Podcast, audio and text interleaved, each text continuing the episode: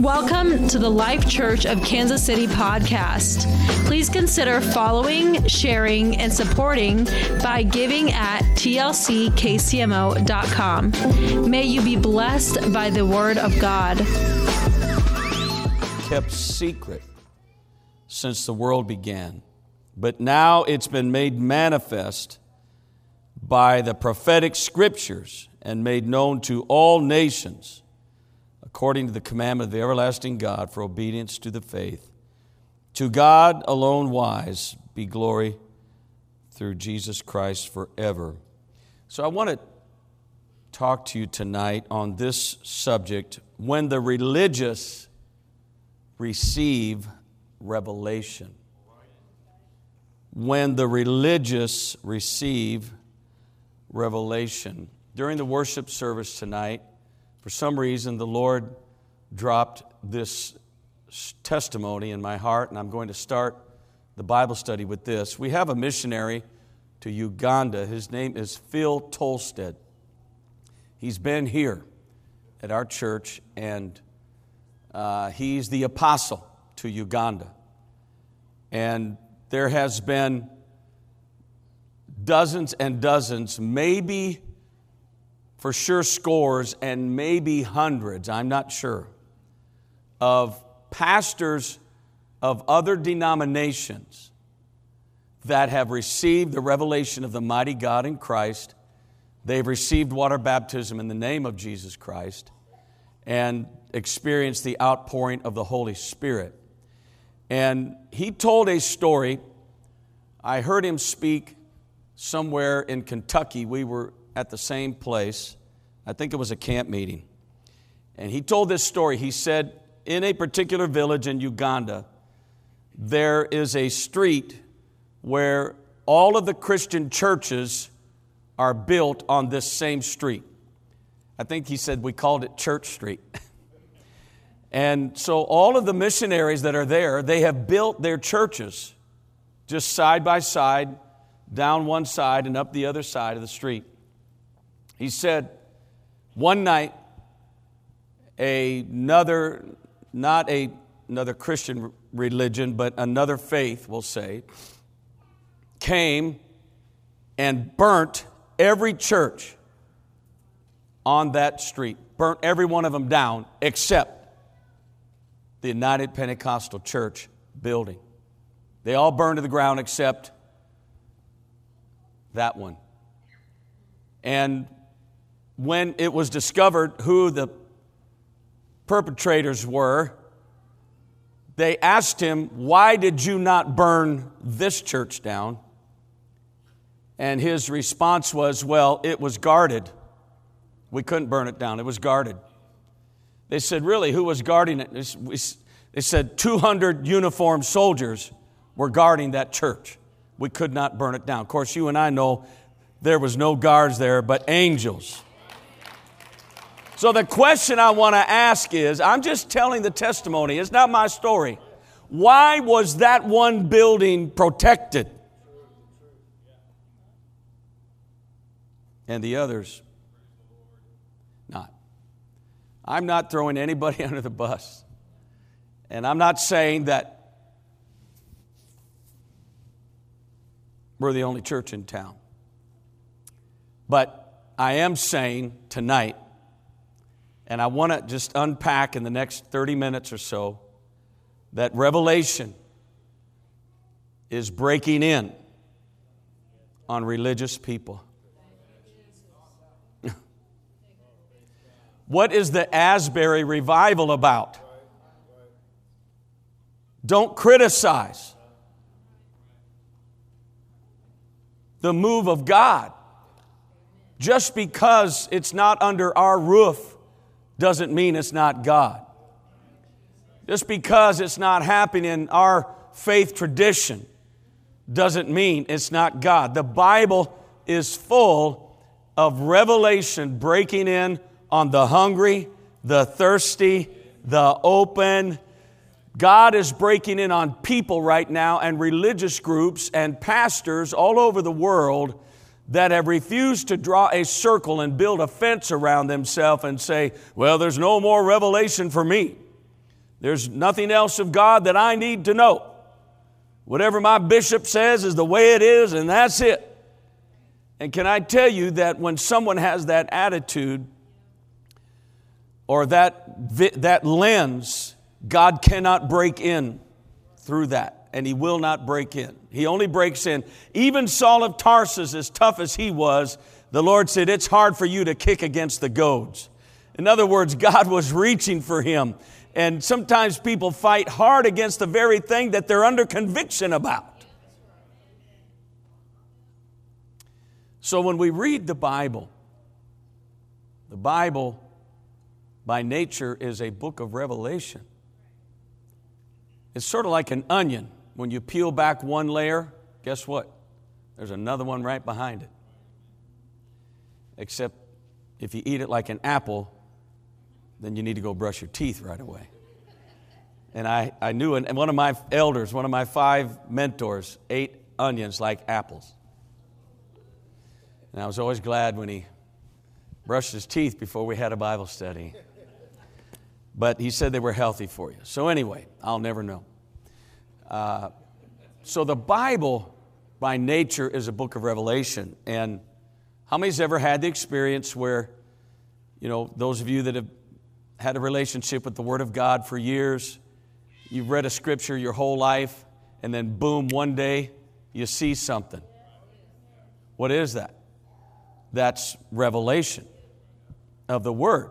And the way it works is you see revelation when you are somewhere where you've never been. When you are going through something perhaps you've never gone through. And can I tell you that God said in His Word, Isaiah, that He would reveal His truth line upon line, line upon line, precept upon precept, precept upon precept, here a little and there a little, because you can't handle the whole enchilada. And so God has a way of revealing Himself in bite sized pieces so that we're not overwhelmed. In fact, the Bible says no man has seen God at any time. And of course, we know that Jesus was the express image of the invisible God. Colossians says that. But Jesus really was the God in a, in a filter form. Jesus was God's filter if I could say that. And, and if God had not been filtered in the man Jesus, the flesh, the veil of Jesus, anybody that saw him would have perished. That's what the scripture says. And, and so when we read the text, when we read the Bible, we see this unfolding saga of redemption. And someone said if you cut any page of the Bible, it would bleed the red blood of Jesus. And so from Genesis to Revelation, there's one central theme it's man and God working their way back to each other. And so we, we see this unfolding revelation of God. Genesis 1 1, He's a creator. 1 2, He's a spirit. He's moving. So we learn that God creates. We learn that God is a speaking God. Let there be light. God creates. He speaks. He's moving. The Bible said He moved on the face of the waters. It's sort of like incubation, like a mother bird on the nest. She's, she's incubating. She's bringing what she has birthed to maturity and fruition so that it can be born. And God's moving on the face of the water. So we see that He's a creator. He's a speaker. He's, he's, he's, he's an initiator. He's an incubator. He'll be patient. He'll wait. He'll bring things to fruition. And then when it's time, he brings them to birth. And we see this unfolding revelation of God in the scripture. And I want to say that the Bible's greatest revelation is not really found until Revelation 1 1. Let me say it in the eschaton as God's unfolding. Can I tell you that God's revelation is that He is the mighty God and the man Jesus Christ? That is the greatest revelation of God that anybody will ever know. It doesn't get any better than that. He's not going to be anything else. He's always going to be that. And Revelation 1 1 says, The revelation of Jesus Christ. I don't know what the seven seals are about. I don't know what the seven vials are all about. I don't know what the seven trumpets are all about. I don't know what that creepy image with seven horns and ten heads and 25 eyes is all about in the book of Revelation. I know God's just going to sort it all out and figure it all out and we'll just be standing on the sidelines. We'll be clapping and cheering.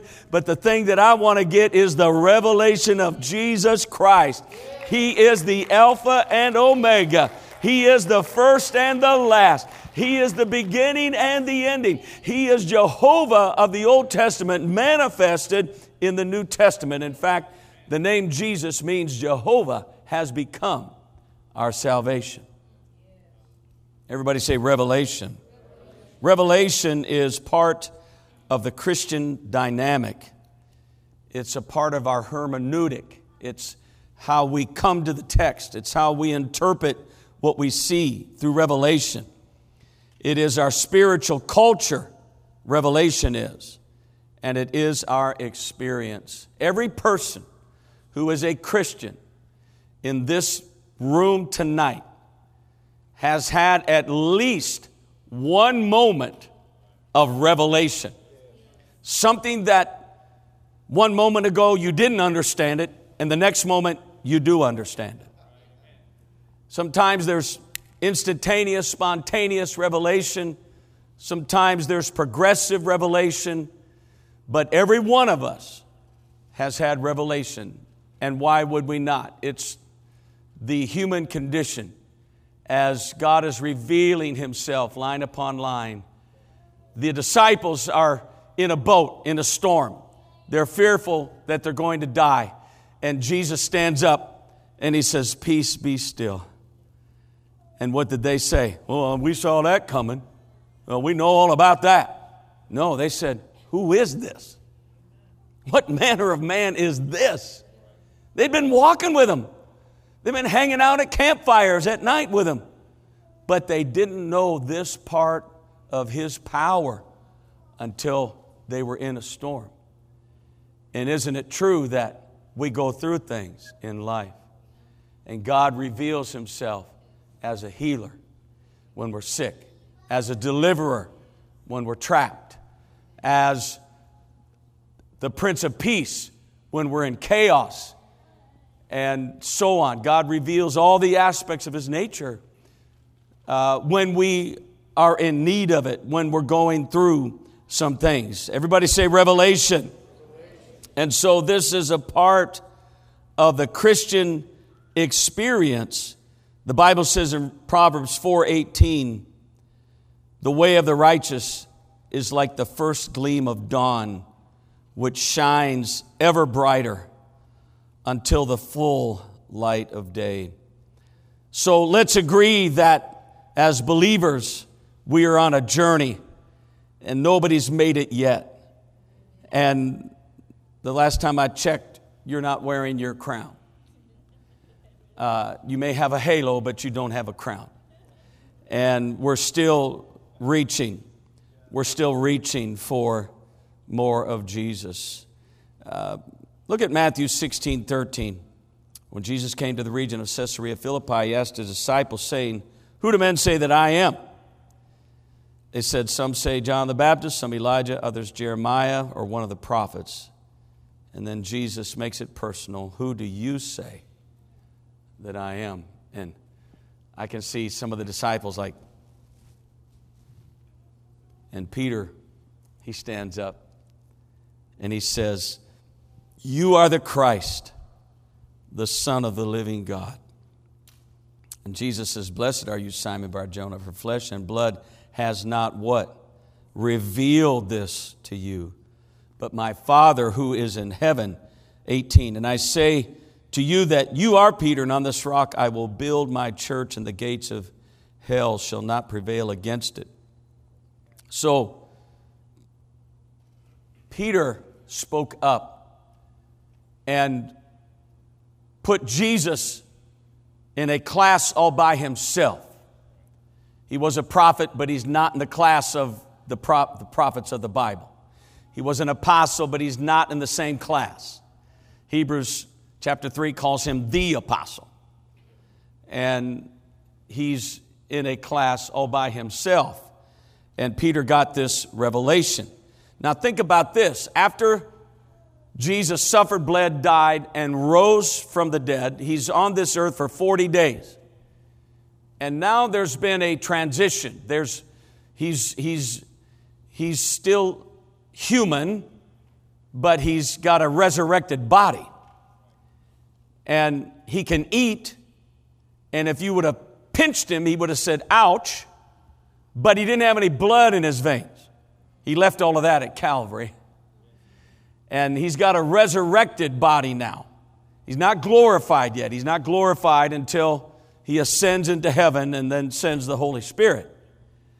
And notice the people that had difficulty, who knew him very well, but they had difficulty recognizing him. They had difficulty identifying him. Uh, for example, Cleopas and the other disciple, just right there around the crucifixion, before the resurrection, they're walking back to Emmaus. And I believe that the other disciple was his wife. It was Cleopas' wife. Bible doesn't say that, but that's who I think it was. And they're talking, and suddenly the stranger shows up. Now, from Jerusalem to Emmaus, I think it's about, I don't know, six or seven miles. So this is a day, this is a this is a day's walk, or a couple hours anyway.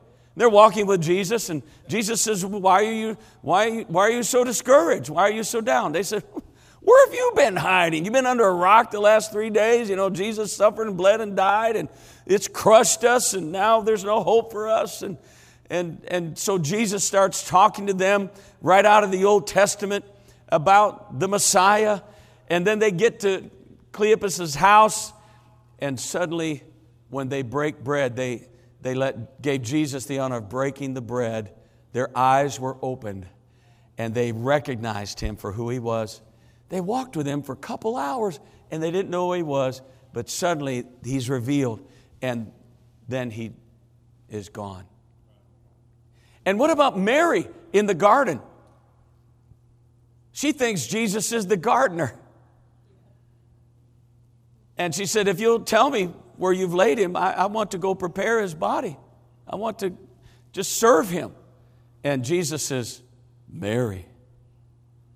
And only one man ever t- called, spoke her name like that man.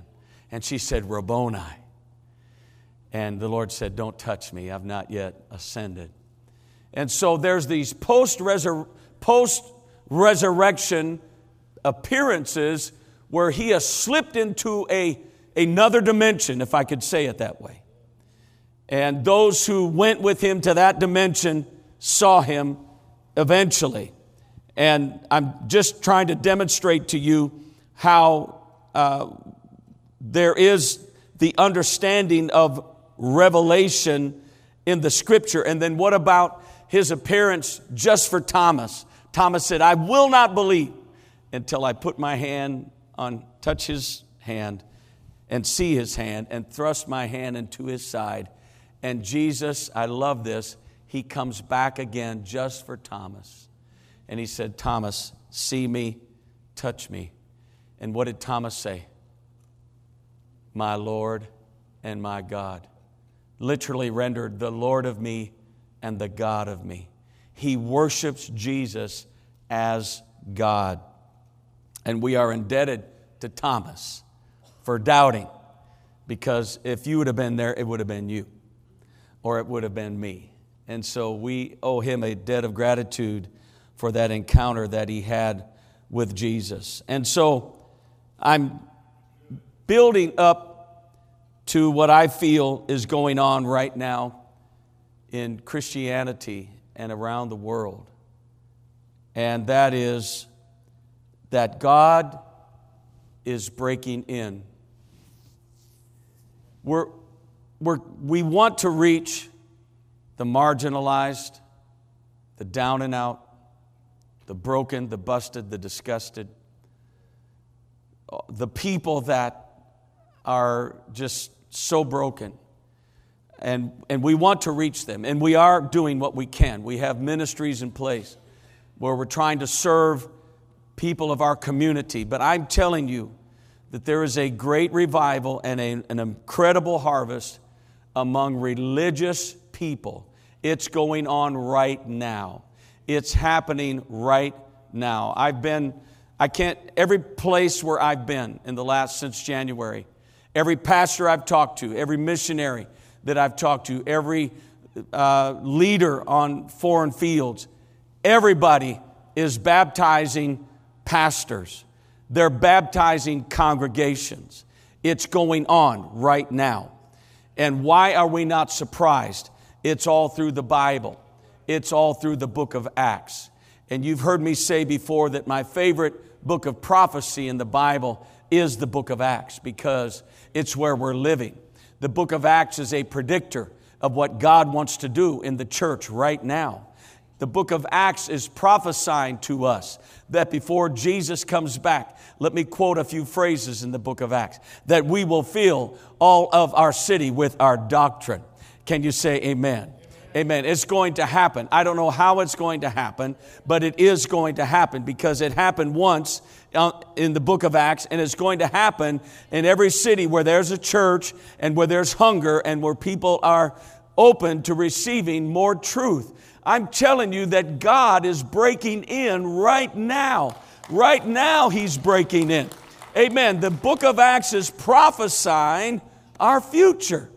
I want, I want to just show you some things. So let me ask you a question Was Saul of Tarsus religious? Was he religious? Yeah, he was religious. He wasn't a heathen, although he was putting Christians in prison. He was persecuting our spiritual ancestors, but he was religious. He was a Pharisee. He knew the Bible backwards and forwards. In fact, he was a Pharisee of the Pharisees. And when he was on the road to Damascus, and by the way, to all of our friends watching online, I want to say that there's a popular phrase in Christianity. It's called the Roman road to salvation. I don't know who invented that, who created that. There is no Roman road to salvation. If you want to get saved, you got to get on the road to Damascus. Nobody got saved on the road to Rome. Paul was already saved when he wrote to the Romans, and so were they. They were already born again. So if we want to study how to be born again, don't get on the road to Rome. That's the road to how to live for God. That's the road to understand the grace of God and how faith works and all of that. And that's important. And the love of God. Paul said in Romans that, you know, nothing can separate us from the love of God. And he, he talked about, you know, the thing that I want to do, I don't do, and the thing I don't want to do, I do it. And he's explaining grace and how it works in our life. He's not teaching anybody how to get saved.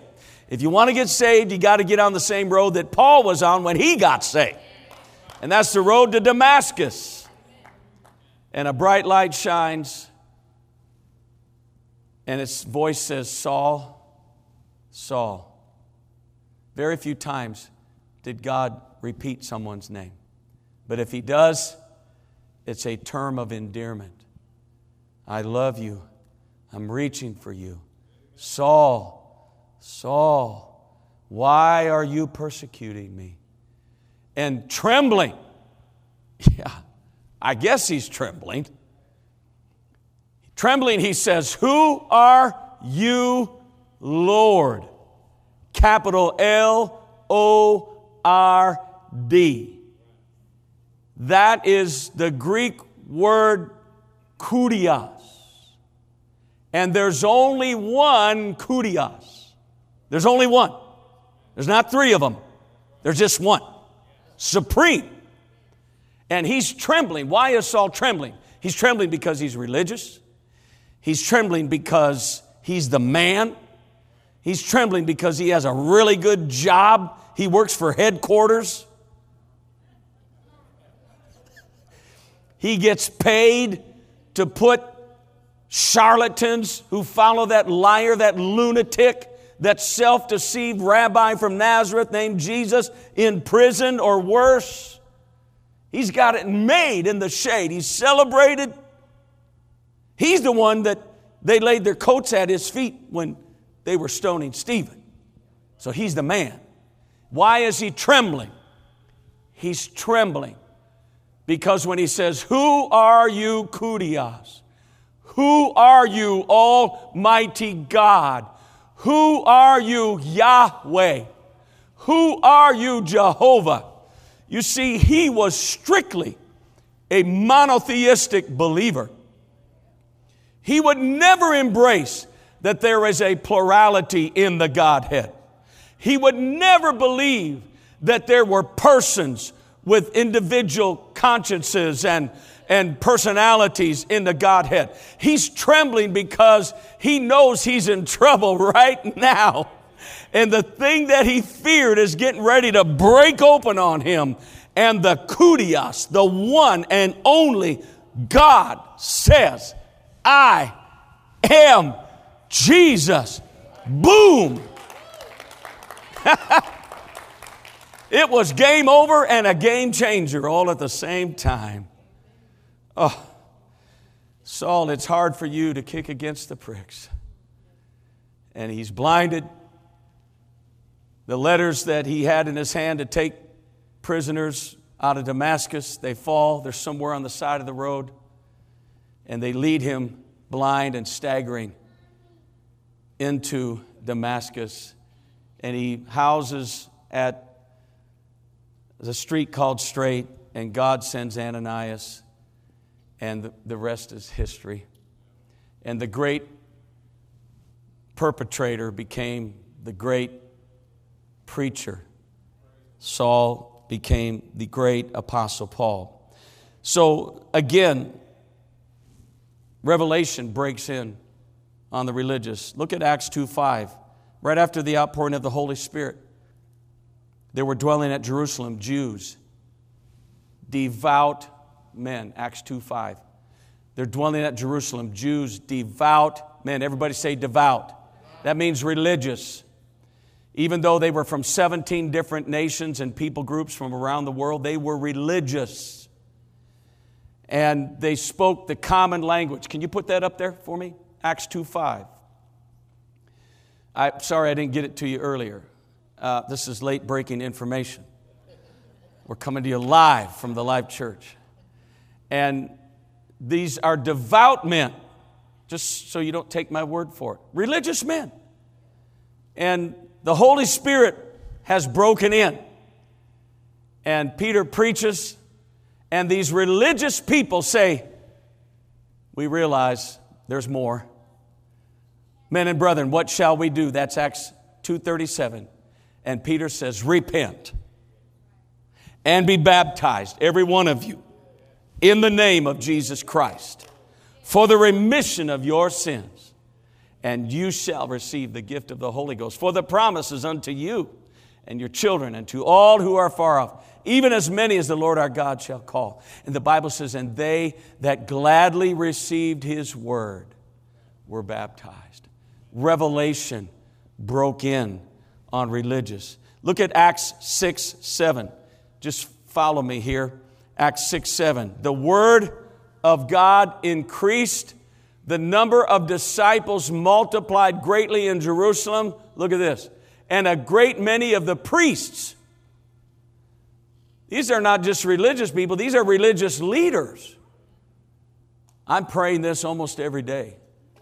Lord, let revelation break in on the priests let revelation break in on every denominational pastor that's hungry, that's open, that wants more, that's reaching. You see, our impulse is not to go back to the Reformation.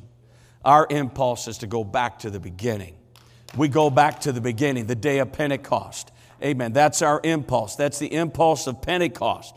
And these priests were obedient the apostle didn't say, Well, you guys are fine, you know, in your little circle, your little oikos, you're good. You know, we're all going to the same place anyway. It's all, we're just going to sing around the campfire and hold hands and sing kumbaya and we'll all get to heaven. No, they preached the word to them and they obeyed the faith. Are you with me?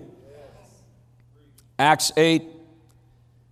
The Samaritans, if you don't think they're religious, you never read John 4 and Jesus' conversation with the woman at the well. She starts talking, right? Jesus asks for water and she starts talking about worship. And she's debating him where the Jews worship, where the Samaritans worship. She was religious. And then later in Acts 8, Philip preaches Jesus, and religious people are baptized. And then later in chapter 8, the Holy Spirit sends Philip out to the desert to talk to one man who's religious.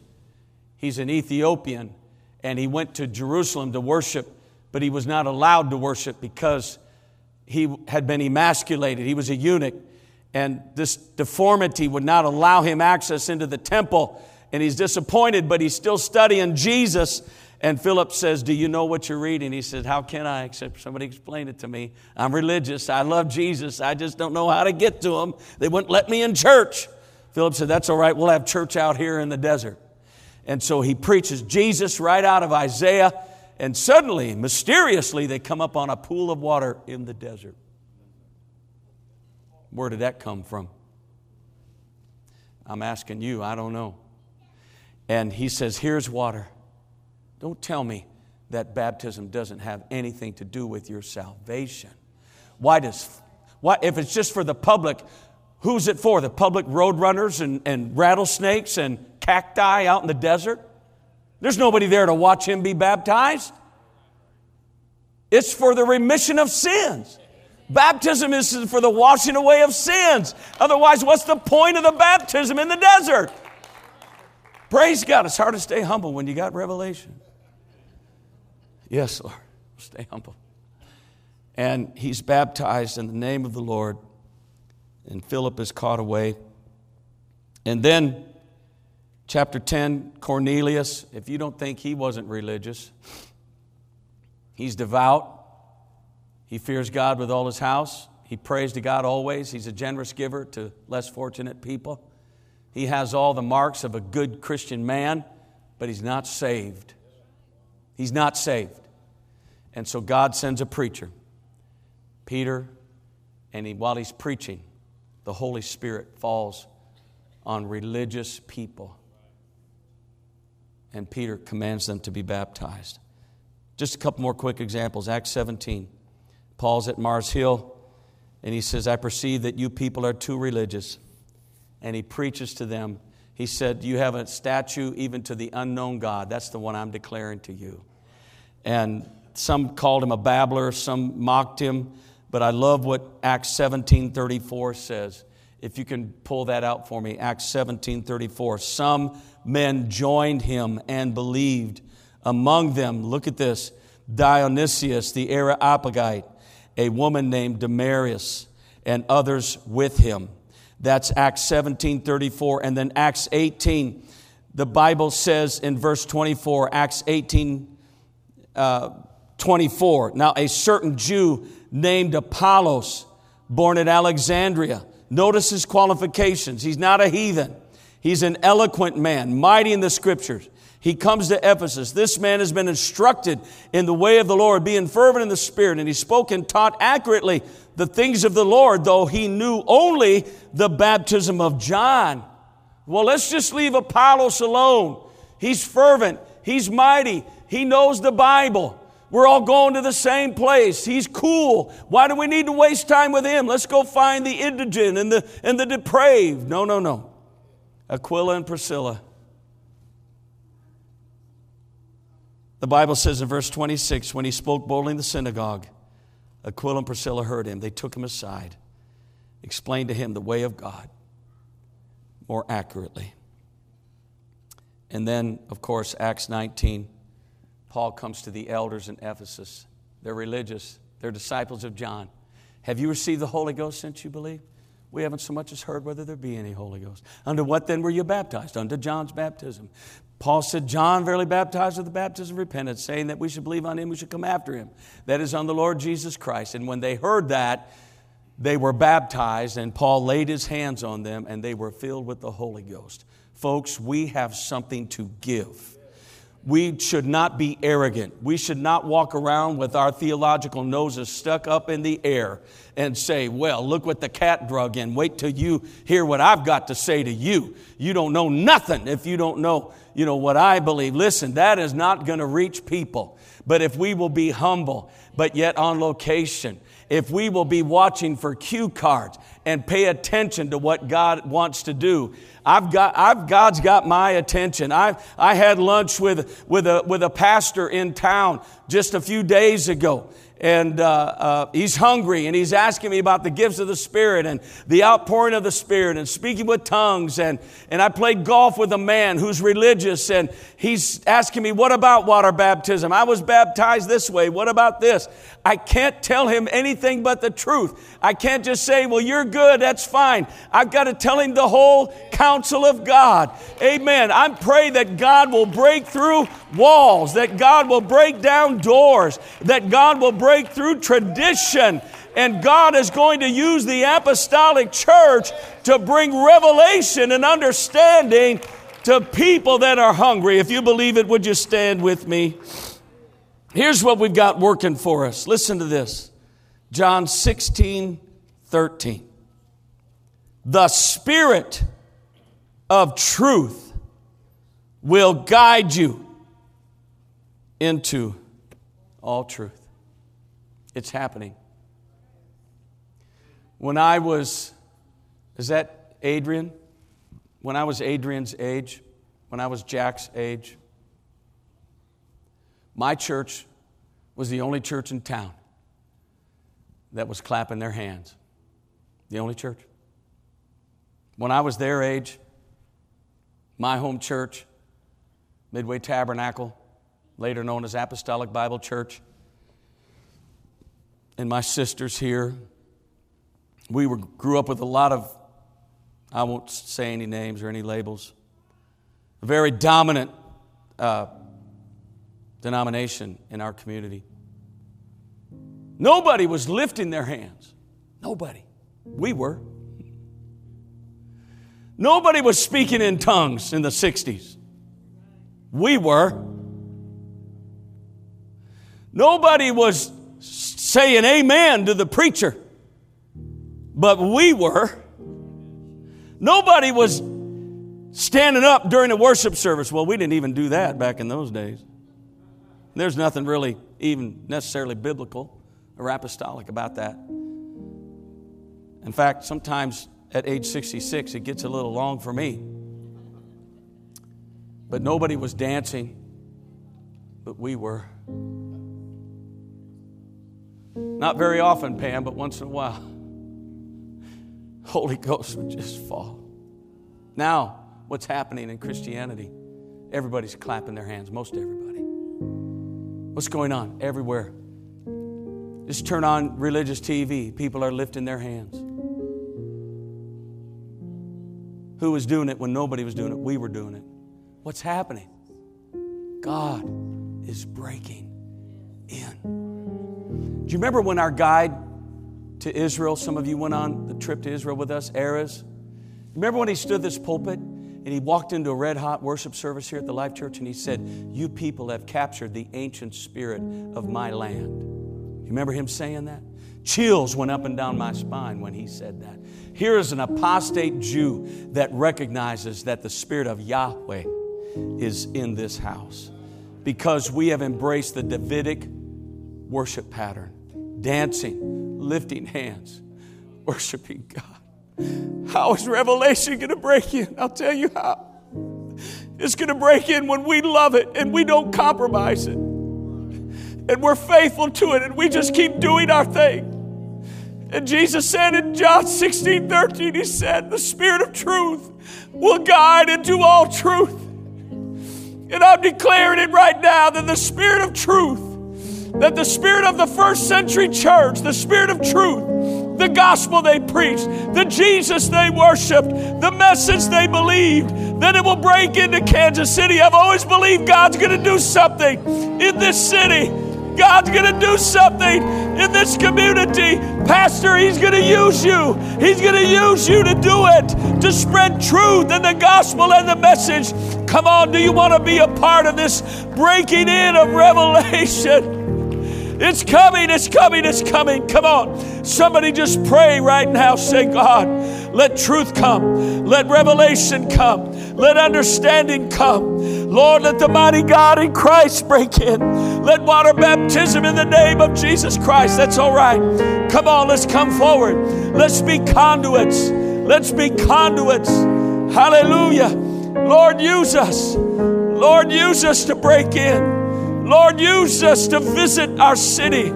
Use us, Lord, to visit this nation. Lord, break in on the religious. Break in, Lord, on every church, north, south, east, west.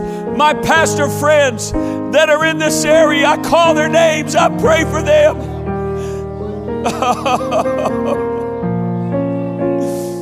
Holy Spirit, fall. Come on. Something unusual is happening, something extraordinary is taking place among us. We're going to be a part of it, we're going to be in the middle of it.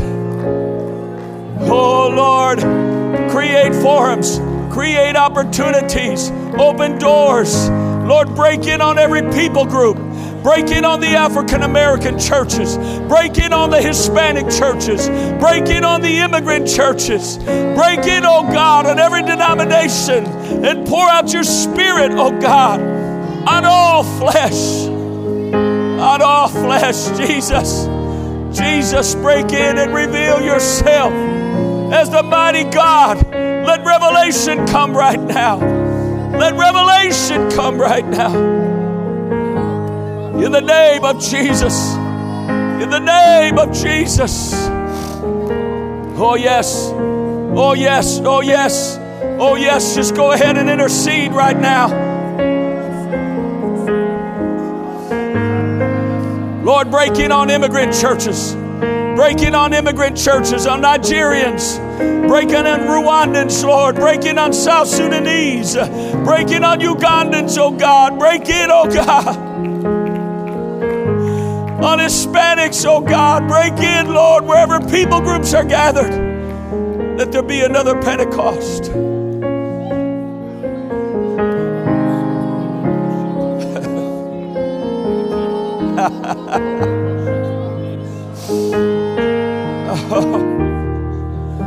Hashapatala koshotorakata. Isaramahato lokuriatere bashata. The name of Jesus.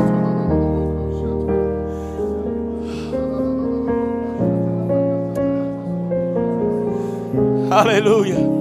I want us to stretch our hands to the north right now. Lord, we pray for every congregation that's north of us. Lord, let revelation come. Lord, let understanding come. Lord, let them obey the gospel. Break in, Lord, to the north. Break into the north. Now turn to the east. Turn to your right.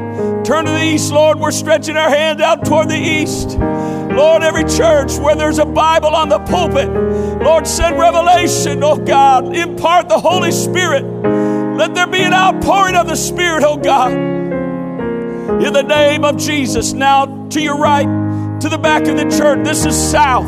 Lord, we speak, we speak revelation to the south right now.